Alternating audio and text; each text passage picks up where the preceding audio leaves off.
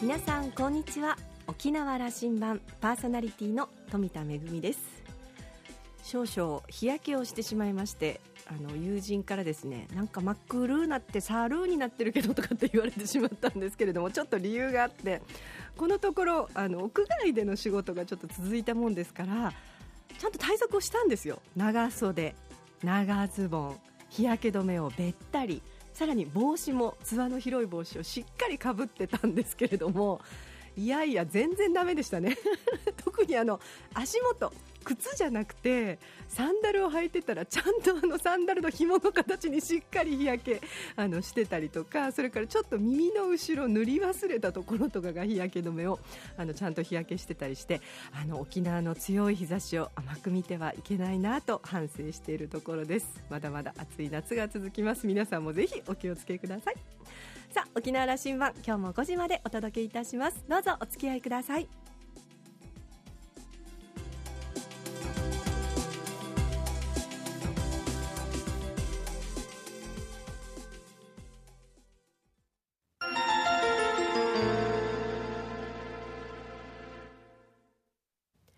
那覇空港のどこかにあると噂のコーラルラウンジ。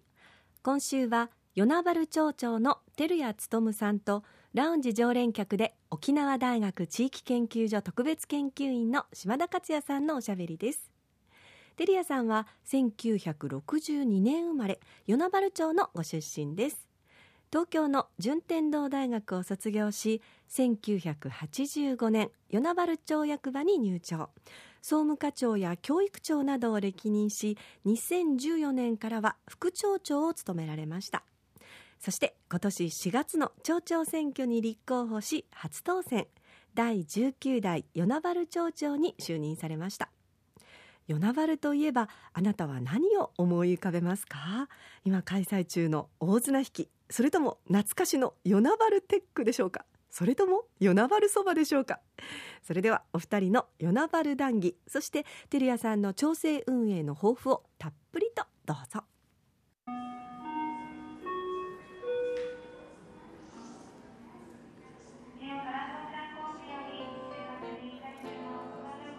今日のコーラルラウンジには与那原町長の照屋勉さん来てもらいました。ありがとうございます。えー、と町長になって4か月目ですね3か月ですね。3ヶ月。あの僕はあの子供の頃首里でしたからね、はい、あの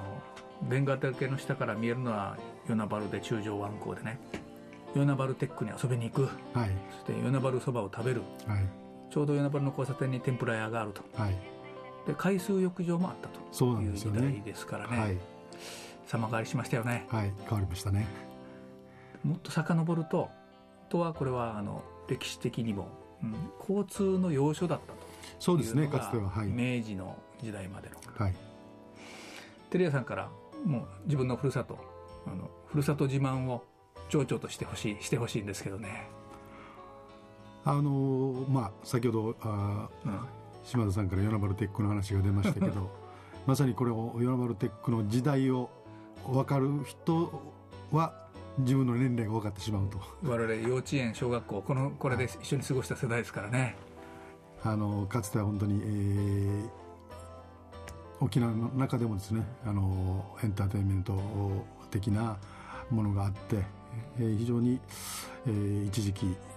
まあ、交通の要衝という先ほど話もありましたけど、まあ、それも手伝って、えー、そういうのができたんだと思いますが、かつてはやんばる線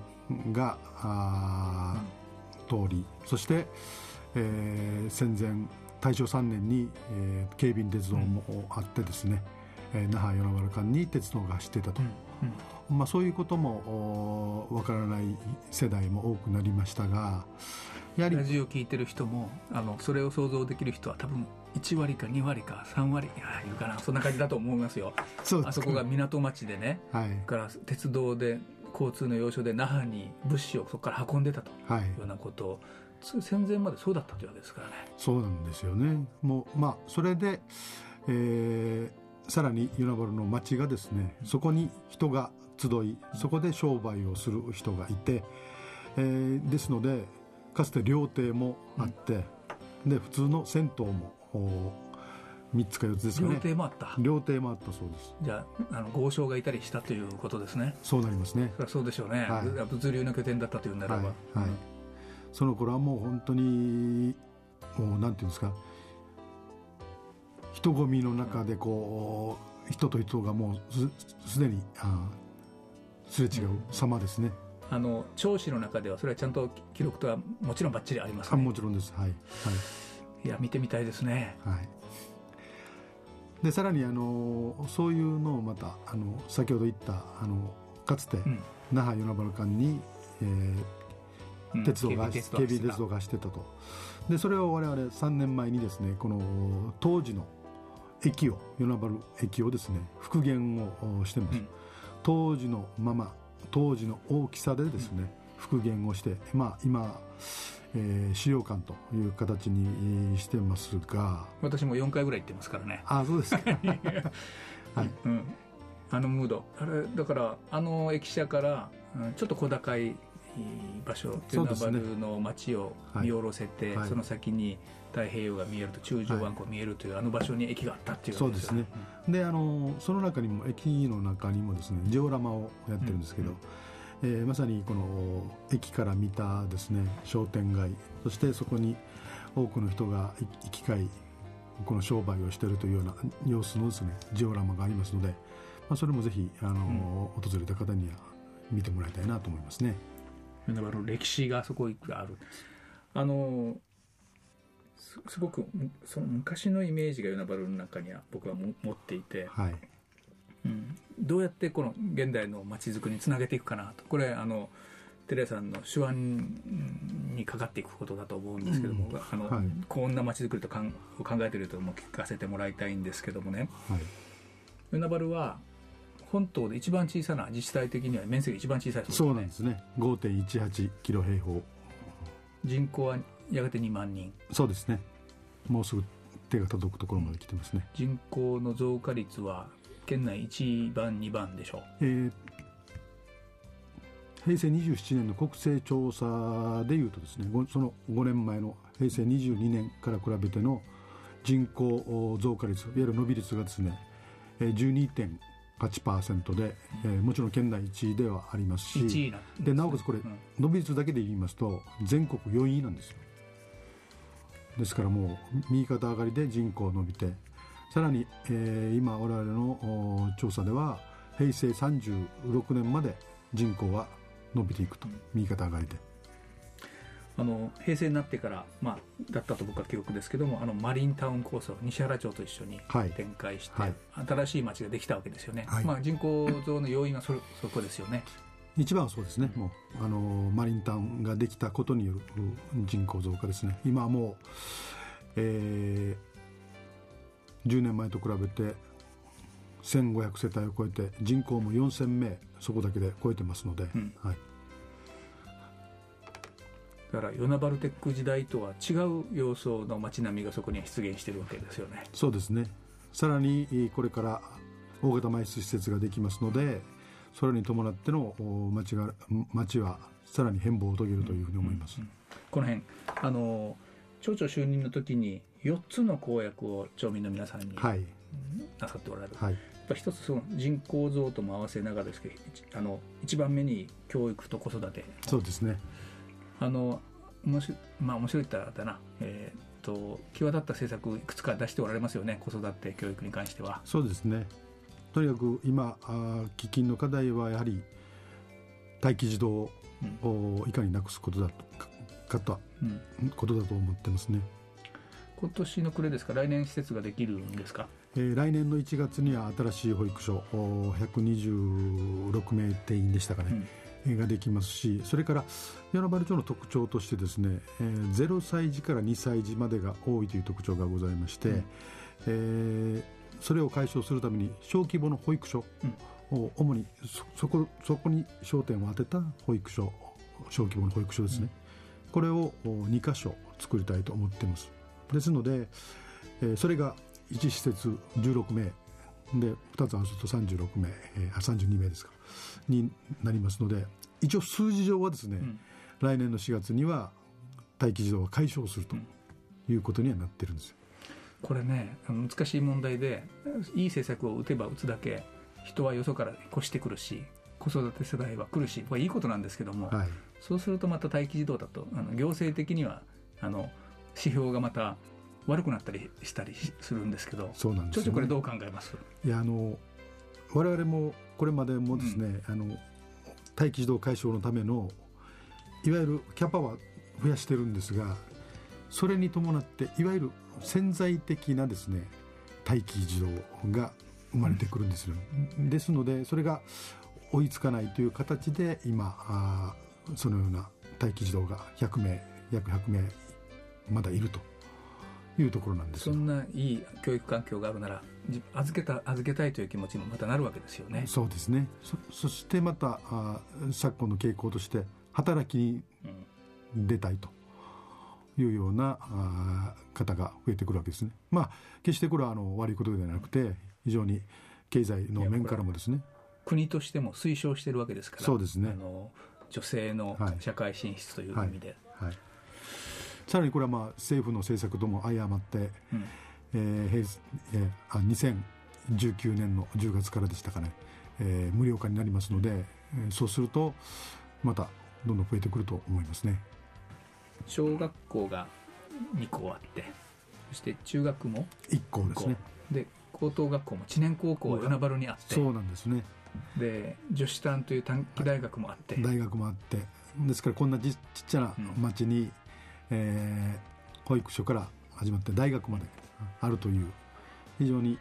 まあ、ある意味全国的にでも稀有な町だとは思ってますが、うん、まさにその教育環境にあのがこう整ってるというかこう充実してるということが売りになってくるんじゃないですか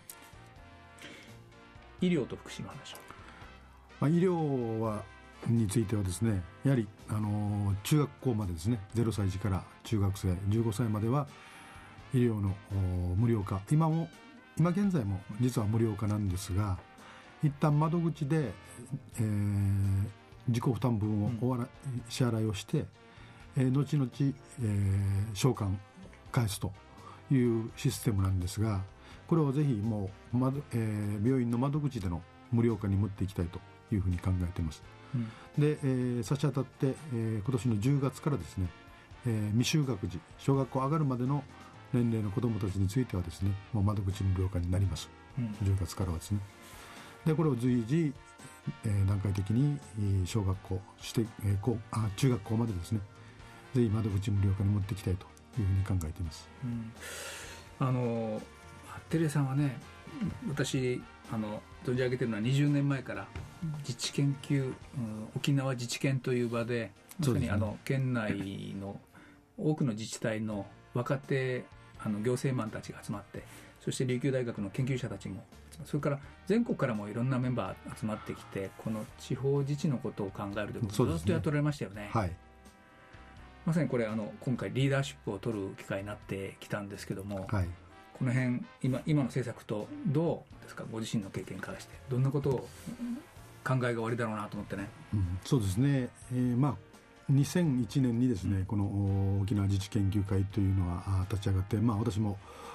その立ち上げのメンバーに、えー、加わらせてもらったわけですが、うん、覚えてますまあ、はい、当時はこの自治基本条例をですね作ろうと。いわゆるこの、えー、住民自ら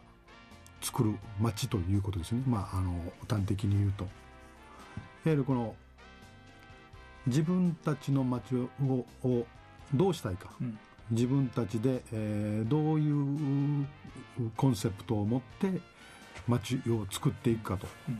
いうことですよ。今まさに私どもが、あ来年の4月から始まる第5次総合計画はですね、今住民会議と言われる住民からしかも公募で募ってあの何名かは。で、えー、そこに、行政いわゆる職員も入ってですね。共にいろいろけんけんがくがく合格青を飛ばし飛ばしながら今後の町理想の与那原をどう作っていくかということを議論ししながら作っていく計画なんですよね。実は来年の、来年がですね、えー、調整施行70周年でもあるんですよ、でこの70周年の節目の時に第5次総合計画が始まると、でこれは調整80周年に向けての10年間の、うん、計画であるわけでですので、えー、しっかりとしたものを作っていきたいと思ってます。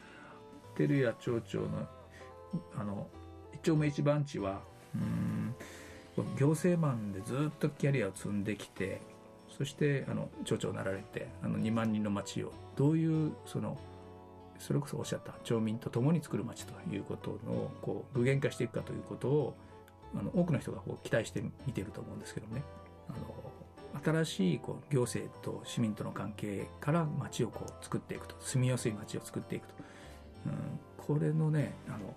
モデルになってほしいと。あの思ってるんです。あはい。このこの辺少し思いを聞かせてもらってそろそろ時間が来そうなので。まあ、先ほど出た、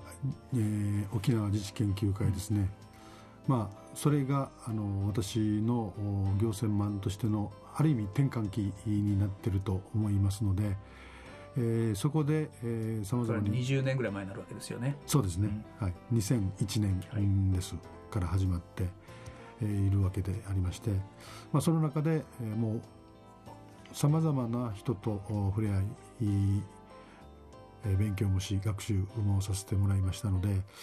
えそれをまさにこれから具現化できればいいなというふうに思ってますしそのメンバーにもですねぜひ協力をいただいて知恵者たちがいっぱいいますよね。はい。もう本当に、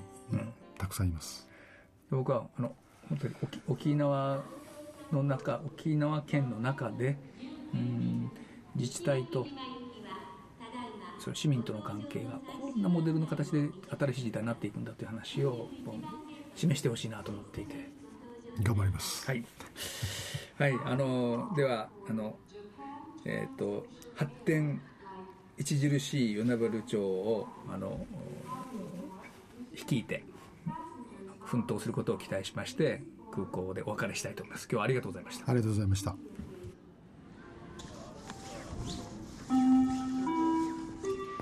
さまざまなお話をしていただきましたけれどもやはりあのまちづくりの、ね、コンセプトというか住民会議を立ち上げて自分たちの街をどうしていくんだというコンセプトから自分たちで作りそして自分たちで街をデザインしていくという、まあ、新しい行政と町民との関係を作っていくと、まあ、島田さんはそれを、まあ、あのぜひモデルになってほしいという お話がありましたけれどもこれまでの長年の行政でのご経験とそれから沖縄自治県で学ばれたことをいよいよ実践するということですので注目をしていきたいと思います、えー、島田さんは実は、えー、与那原町の、えー、地方創生総合戦略計画の策定に関わっているそうです、えー、与那原町の職員たち皆さん本当に優秀ということで、えー、照屋さんという新リーダーのもとで与那原町のまちづくりとても楽しみですというお話でした。今週のコーラルラウンジは与那原町長の照屋勉さんとラウンジ常連客で沖縄大学地域研究所特別研究員の島田克也さんのおしゃべりでした。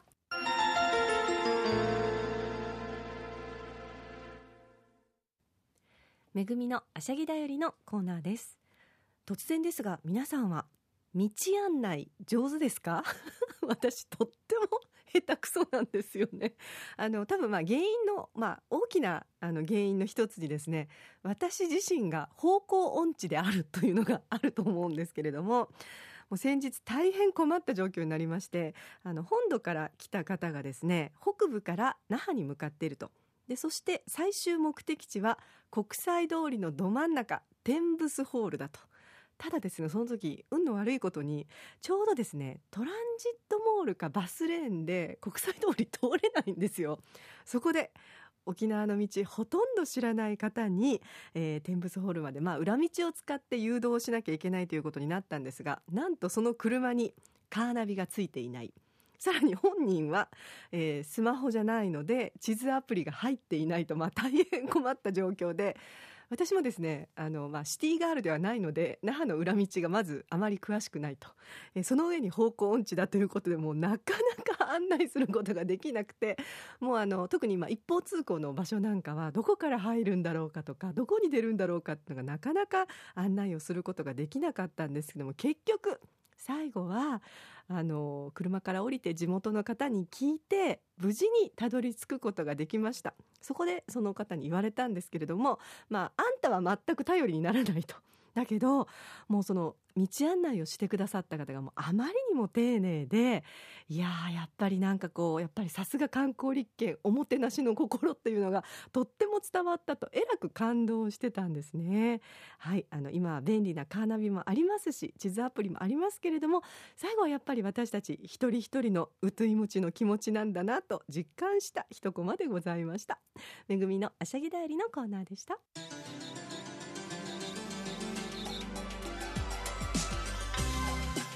ラジオ沖縄ではラジコでの配信を行っています。スマートフォンやパソコンでリアルタイムでお聞きいただけるほか1週間の振り返り聴取も可能です。